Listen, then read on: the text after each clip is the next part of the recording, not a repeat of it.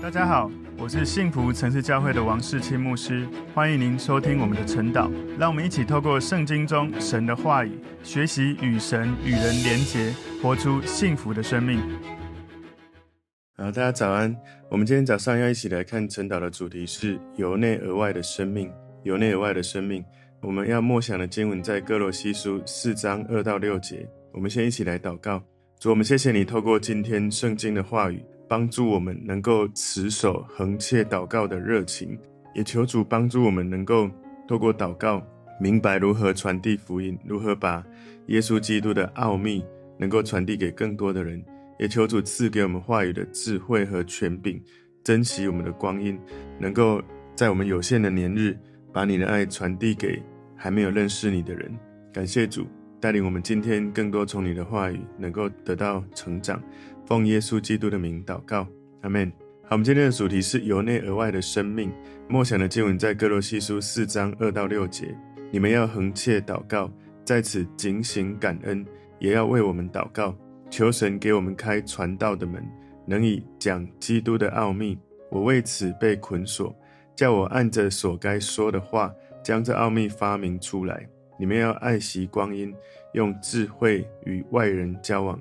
你们的言语要常常带着和气，好像用盐调和，就可知道该怎样回答个人。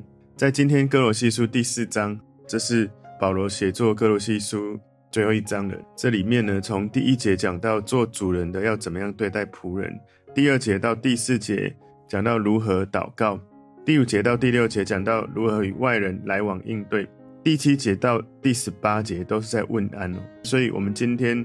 主要默想的经文在哥罗西书四章二到六节这段内容。我们把今天的主题由内而外的生命归纳两个重点。第一个重点是内在的祷告生命，内在的祷告生命。哥罗西书四章二节前半段说：“你们要恒切祷告。”这个恒切它有一个意思是持续不断、热切等候、粘得很牢那种意思，也就是有一种坚忍、坚定不放松的继续做的一件事情，继续的祷告。所以这样子的意思表明出，祷告的人他对神不断的倚靠，对神的旨意不断的等候的态度。所以保罗他常常透过对歌罗西的信徒来祷告，支持这个歌罗西教会的成长。所以如果我们看歌罗西书第一章三到八节里面，保罗的祷告他说：“我们感谢神，我们主耶稣基督的父，常常为你们祷告，因听见你们在基督耶稣里的信心。”并向众圣徒的爱心，是为那给你们存在天上的盼望。这盼望就是你们从前在福音真理的道上所听见的。这福音传到你们那里，也传到普天之下，并且结果增长，如同在你们中间，自从你们听见福音，真知道神恩惠的日子一样。正如你们从我们所亲爱一同做仆人的以巴弗所学的，他为我们做了。基督中心的指示，也把你们因圣灵所存的爱心告诉了我们。所以保罗他透过不断的恒切警醒的祷告，包括为这些歌罗西教会的信徒祷告。所以这些歌罗西教会的信徒，他们的生命跟他们服事持续，因为有人的带导，持续的丰盛起来。所以那个恒切祷告，那个恒切，它的希腊文的字根有坚强的意思。这个意思是意味一种热切忠诚于一个人，或热切忠诚于一件事情。所以这一段经文里面，保罗在讲的是你们要有坚持跟热情，持续不断的祷告。所以想到恒切坚强，我在今天预备晨祷之前呢，就想到有人曾经跟我说：“哎，牧师，你这样每天晨祷会不会太累？”其实也没有每天哦，是礼拜一到礼拜五，六日是没有的。六日我就请大家各自哈，所以有人就跟我说啊，你不用那么辛苦啊，可以休息啊。我就在想，对于晨祷、读经、灵修，我的感受是什么？那个坚强、热切、忠诚于这件事，我的原因是什么？神就立刻回应我说，因为你在其中享受甘甜，而这个甘甜的来源就是我。所以想到许多关心我的人的问候，我很感谢，也相信关怀我、问候我，告诉我有时候可以休息啊，哈。我相信这是好的动机。我想他们的意思应该说，你偶尔暂停也 OK 了哈。当然，事实上如果真的有必要，我也是会有弹性会暂停的。就像我上礼拜确诊，真的是喉咙没声音，头脑无法思考，咳嗽、打喷嚏，真的太辛苦。所以老实说，我从二零一八年六月我带教会晨祷，我没有停这么长，就是一整个礼拜暂停的哈。印象是这样子，可以记得我有停的是有，但是不是没有把那个偶尔变主体。所以真的有必要，我当然还是会有弹性，但是我不会让弹性变主要的模式。所以如果哪一天我真的觉得晨祷太累，可以不用那么辛苦啊，我随时不断在弹性调整啊，有时候有时候没有啊，你会变成你只能碰运气，今天会不会刚好有，或今天刚好没有。如果扩大到主日聚会或小组聚会，感觉要的时候来啊，感觉不要的时候不要来啊，这种感觉好像说，我觉得亲近神太累了，不用那么多的甘甜。其实。我在思考这件事的时候，有时候人们在看重他要不要做一件事，其实是他的价值在衡量。如果你看重一件事情的价值，你不会轻易的调整。举例来说，有人非常看重养生，所以他横切养生，吃营养的食品，他不吃垃圾食物。有人横切运动健身，这种习惯不管怎样都不会停。他不会觉得，你如果跟他说啊，你不用那么辛苦啊，偶尔休息一下，他知道如果他休息一个好不容易锻炼了。五个月、一年，然后休息个两个礼拜或一个月，他的肌肉可能又开始有变化，所以他不会想要轻易的就调整，除非真的生病或真的有需要，他必须要暂停。横切的存钱也是一样，你横切存钱存久了，你会累积财富。横切的跟重要的人建立关系的习惯很重要。你看重什么，就会在其中委身坚持。你没有排时间委身稳定在其中，事实上你。就是把这件事情的价值，把它的重要性放到后面了，所以你就不会排进你的行事历。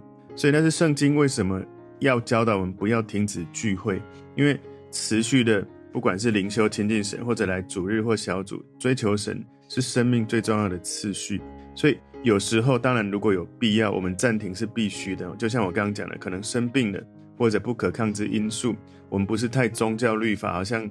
一次就会让你下地狱，不是这样。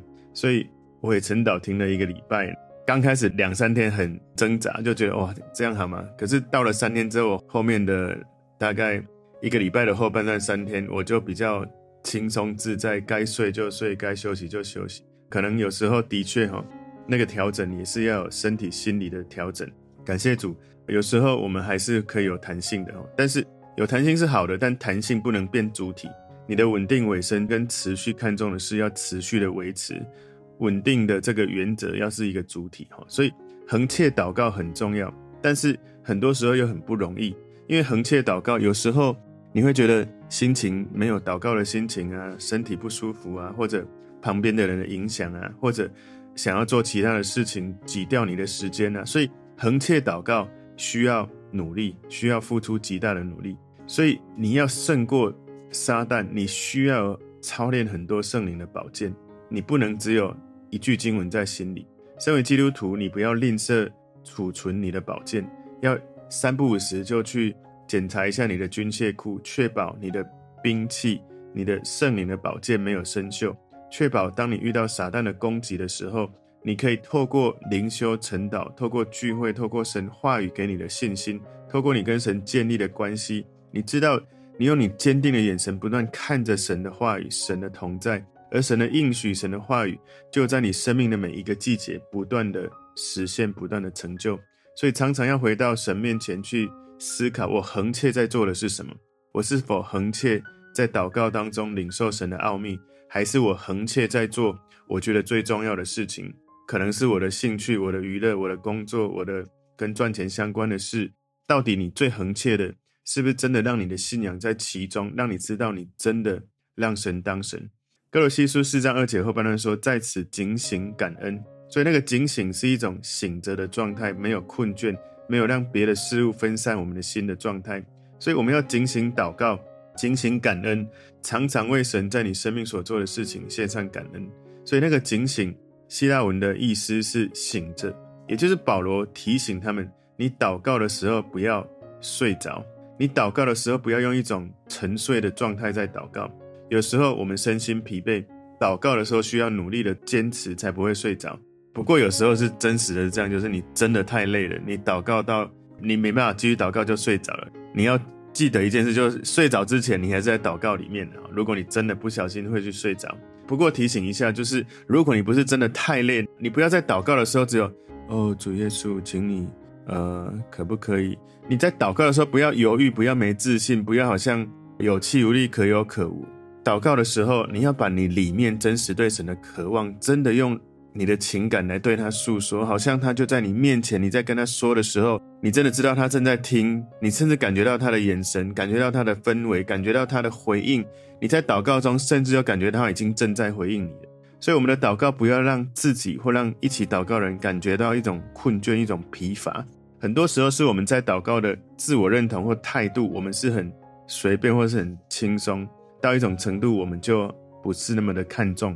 所以，祷告、等候、感恩，其实这是要常常我们可以连接在一起的。好像我们在 RPG 祷告会的时候，彼此代祷的时候，我们会先一起感恩，一起为彼此的需要代祷，然后我们会有一段时间在神面前等候，可能包括聆听他的声音，或者是求神保血洁净我们是不是有什么犯错得罪他的事，求神帮助我们，如同保罗教导我们的，就是。恒切祷告，警醒感恩。哥罗西书四章三节说，也要为我们祷告，求神给我们开传道的门，能以讲基督的奥秘。我为此被捆锁。所以保罗好像在说，我们还在祷告的这个话题当中哦。保罗他没有叫哥罗西教会信徒为他个人的需要祷告。事实上，保罗个人的需要非常的多。如果你知道他生命经过多少的患难，其实他需要被带到很多事的。他最最最放在心里最深切的渴望是求神给我们开传道的门，所以神他有一个永恒的计划，而那个执行跟完成就是在耶稣基督身上。所以保罗说，能以讲基督的奥秘，求神帮我开传道的门，让我能够传讲耶稣基督他生命的奥秘。所以耶稣基督是福音的本体，我们需要认识耶稣基督，需要去体验耶稣基督的生命，以至于我们。活出像耶稣的生命，我们能够跟别人介绍、分享耶稣基督，讲明、揭开耶稣基督的奥秘。所以，如果你看保罗，其实在很多的书信不断在讲开这个福音的门。使徒行传十四章二十七节说，到了那里，聚集的会众就述说神借他们所行的一切事，并神怎样为外邦人开了信道的门。哥林多前书十六章九节说，因为有宽大又有功效的门为我开了，并且反对的人也多。哥林多后书二章十二节，他讲到说：“我从前为基督的福音到了特罗亚，主也给我开了门。”所以从好几个章节，保罗不断的在用“开门”这样的话语来描述传福音的机会。求神帮助我们开门，能够把福音传递出去。我感谢主哦，曾经有一个先知团队来为我祷告，有一个先知他祷告的时候跟我说：“神为你开启许多这个城市的门，让你能够把神的福音、神的爱。”带到许多的政府单位、企业啊，然后学校啊，这个社会的各个领域。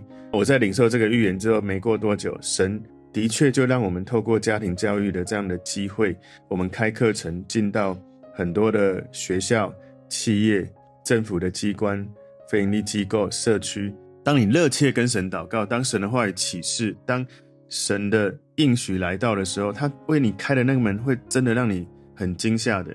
感谢主，因为神的开门，让我们也接触到法官、检察官、律师、医师、军队，很多以前我们平常没有想到会去开到的门，竟然神都帮我们打开了。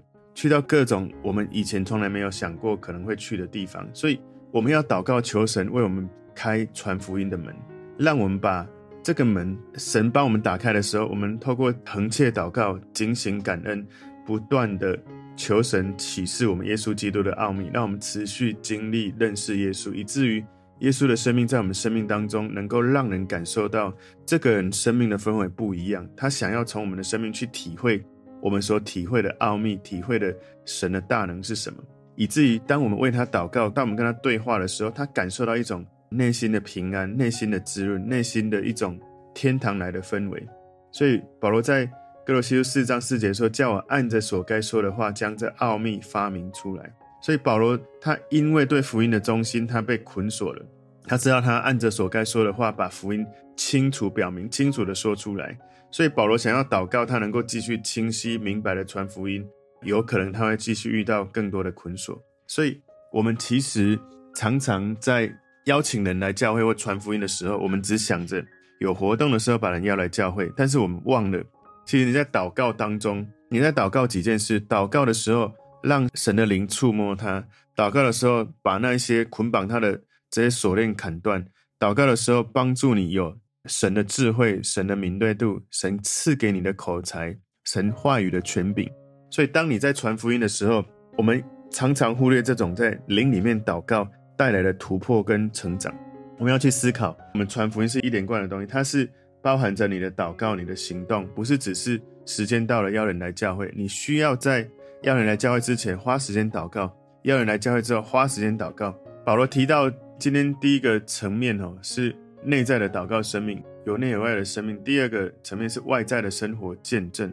哥罗西书四章五节说：“你们要爱惜光阴，用智慧与外人交往。”他的英文说：“Walk in wisdom toward those。” Who are outside redeeming the time？也好像是说，你们在对外人要用智慧跟他们互动，要赎回光阴，不要浪费时间，不要讲一些没有意义的虚谈哈，或者是世俗的小学，要珍惜你的时间，不要想要用辩论想要带他信主。所以，基督徒的生活不是只是局限在你的祷告内室，你要实际的在外在生活活出基督的信仰。也就是你要用智慧，用你的生命的成熟度跟还没有信耶稣的人互动。所以一个人他的生命的品质、品格上跟讲话有相关。你的言语是不是有成熟度、有和气？常常一个不成熟的人，他讲话非常的冲，没几句话就会产生冲突。所以这里保罗讲到说，你们要爱惜光阴，爱惜光阴有至少两个重要的含义。第一个，你要付代价把你。以前虚度的光阴买回来。你以前没有认识耶稣，你常花时间在许多你觉得有意义、有价值的事，后来发现许多的虚空，所以你需要付代价来追求神，把虚度光阴买赎回来，运用神要你做的有限的年日。第二个，爱惜光阴的意思是，每一个光阴是神赐给我们的机会，我们要抓住每一个机会过有意义的人生。所以。我曾经跟领袖分享，每一个问题都是伪装的机会。你看到这个问题来了，有人想要逃，有人会想说：“我们来祷告。”当你一祷告的时候，神给你智慧，给你恩膏，给你能力，在问题处理的过程，神的能力、神的慈爱就在当中释放，而神的福音也这样传递出去。所以保罗提醒我们要抓住机会去传耶稣基督的福音。在提摩太后书第四章，大家有空可以去看。对于还没有信主的人，身为基督徒，你在跟还没有信主的人互动，我们要有智慧，不要因为我们的言行举止让人对福音反而有反感。所以在哥罗西书四章六节这里说，你们的言语要常常带着和气，好像用盐调和，就可知道该怎样回答个人。他的英文呢，我刚刚讲的英文跟现在的英文都是 NKJV 就是 New King James 的版本。他说：“Let your speech always be with grace，让你所说的话语。”总是有恩典哦，grace 恩典，seasoned with salt，好像是用盐来调和。那 you may know how you ought to answer each one，你就可以知道你要怎么样去回答每一个人。所以和气这个字在不管希腊文或英文，其实它都有一种神的恩典跟人的恩慈这样的含义。所以在我刚刚念的英文版里面，它就讲到 Let your speech always be with grace，恩典。所以。那个盐有一种调和谈话的智慧的意思，所以如果你的对话是有恩典、是有和气的，调和这个盐，也就是有智慧跟有真理、有道理，有在说话的时候有和气、有真理、有智慧，那这样子配搭起来是非常好。所以想一想，每一次我们在跟人对话的时候，我们是用自己过去的老我，一直到现在。我们的生命气息是否你不小心进入了一个身份认同是你的老我的方式，就是人不犯我，我不犯人，我不能吃亏，我君子报仇三年不晚。如果你过去有许多的，不管是从文化或规范，或是家庭的遗传，你在跟人对话的时候，你是用你的老我救我，在跟人互动，还是你用你被耶稣转化过新我，被神调整过的、调和过的和气的我？A grace new man，你是一个有恩慈、有和气、有恩典的心造的人，一个被耶稣调和过的人。因为你相信神，你愿意相信耶稣，你愿意做圣经教导的智慧跟真理，所以你的心中、你的生命拥有一种信念价值，是对其永恒的真理，也就是你的思想行为趋近于永恒真理，像神一样。这是我们的目标，越来越像神。所以求神帮助我们在跟人对话的过程，要常提醒自己：我是神的选民，我是被神转化过、恢复身份、成为神儿女的人。我是神的代言人，我是神爱在这个世上的一个媒介。他的爱透过我可以传递给人，以至于我们拥有一种，我们知道我们是被耶稣转化过的生命，我们拥有从神来的智慧跟真理，我们要用这样的身份认同来跟人互动跟回答。很多时候，当你遇到被冒犯或是冲突的时候，我们很快就会进入老我、旧我，就会去跟人互动。如果对方他知道你是基督徒，他可能特别是你的家人，他会说：“哦，信耶稣很好哦，现在会顶撞家人哦。” 或者是。啊！你们基督徒也会骂脏话，你们基督徒怎么可以这样讲话？这是有一些人，他不是基督，他会用这些东西来质疑你。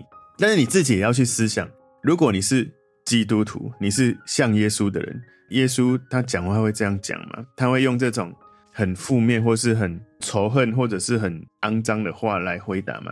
要去思考我们的话有没有带着和气，有没有用神的智慧跟真理，有没有用像耶稣的形象来回应。歌罗西书四章六节后半段说：“就可知道该怎样回答个人。”所以保罗相信基督徒会根据圣经的真理来回应人。他们应该努力来寻求怎么透过耶稣在我身上的转化来回应那些还没有信主的人。所以我们在说话当中要有一种恩典的魅力，要有一种智慧的言来调和，所以让我们在凡事知道怎么样正确的去回答。有许多人在跟人互动，在传福音，在回应大使命的过程，他。心里充满挫折，因为有时候有一些基督徒忘了我们在传福音的时候，我们真实的身份认同，所以不小心用过去老我的方式，用我自己的经验，用我的知识，用我的智慧，用我的自己的主观意识，想要改变对方的信念、信仰。事实上，如果你有从神来恩典的同在。恩高的同在，那是一种神在你身上的魅力，是因为神有耶稣基督的恩高跟同在触摸了你，那是最棒的魅力。不是因为你靠你自己不断的练习口才，变得很有口才魅力。的确，你越讲话，你越会讲。可是你的生命的氛围、生命的深度，跟你最核心跟着谁是有相关的。曾经有人跟我讨论魅力这个主题，在那个教练会谈最后，我被神引导。我们的焦点还是要回到神的面前，来聆听神的声音，来学习耶稣的生命，来接受门徒训练。你会发现，你渐渐会活出神带领你生命的恩赐、恩高、潜力、特质、特色、专长。你会发现，原来我从神带领我的生命是如此的美好。所以，每一个人需要培养有一种令人愉悦、有智慧的谈话的恩赐。让他们能够恰当的跟每一个他要接触的人来谈话，有可能有时候神会带领你去遇到一些特殊、不同的工作、不同特殊的人。所以歌罗西书四章二到六节告诉我们，神他关注我们的祷告生活，也关注我们跟还没有信主外面的一些人的交往。所以神。透过保罗提醒我们要恒切在我们的内室祷告，也要关注我们周围的人。我们不是只是好像把自己关起来，哇，我自己练功练得很厉害就好，读经祷告，我看线上聚会就好，不是这样。神要我们在内室好好亲近他，但是我们要来到外院，我们要来到外面，我们来到教会，来到工作职场，来到社区，我们去看到神，他帮我们打开传福音的门，我们要走到这些人的生命里，所以。这是一个很重要保罗的教导，在这个书信里面，保罗花很多的篇幅解释真理，然后去反驳那些假的教导。所有正确的知识，所有神的真理，应该要被应用在你的祷告，在日常的生活，让他能够让那些还没有信主的人能够去体验、去感受、去活出来。所以今天的主题由内而外的生命，我们把它归纳两个重点：第一个重点是内在的祷告生命。第一个重点是外在的生活见证，求主帮助我们在领受越来越多的时候，我们可以越来越靠着神，能够活出这样的生命。我们一起来祷告，主，我们谢谢你透过今天由内而外的生命，求主你的圣灵感动我们在灵里面有更深切恒切的渴望，想要在祷告里面来坚持，也让我们在去到外面，在我们的工作职场、家庭生活、日常的生活里，我们因着在祷告中所领受的，我们就能够。活出来耶稣基督生命的芳香，耶稣生命的氛围，也祝福我们在言语有智慧，有神的和气，有神的爱，带领我们能够把福音传递到更多人的生命里。奉耶稣基督的名祷告，阿门。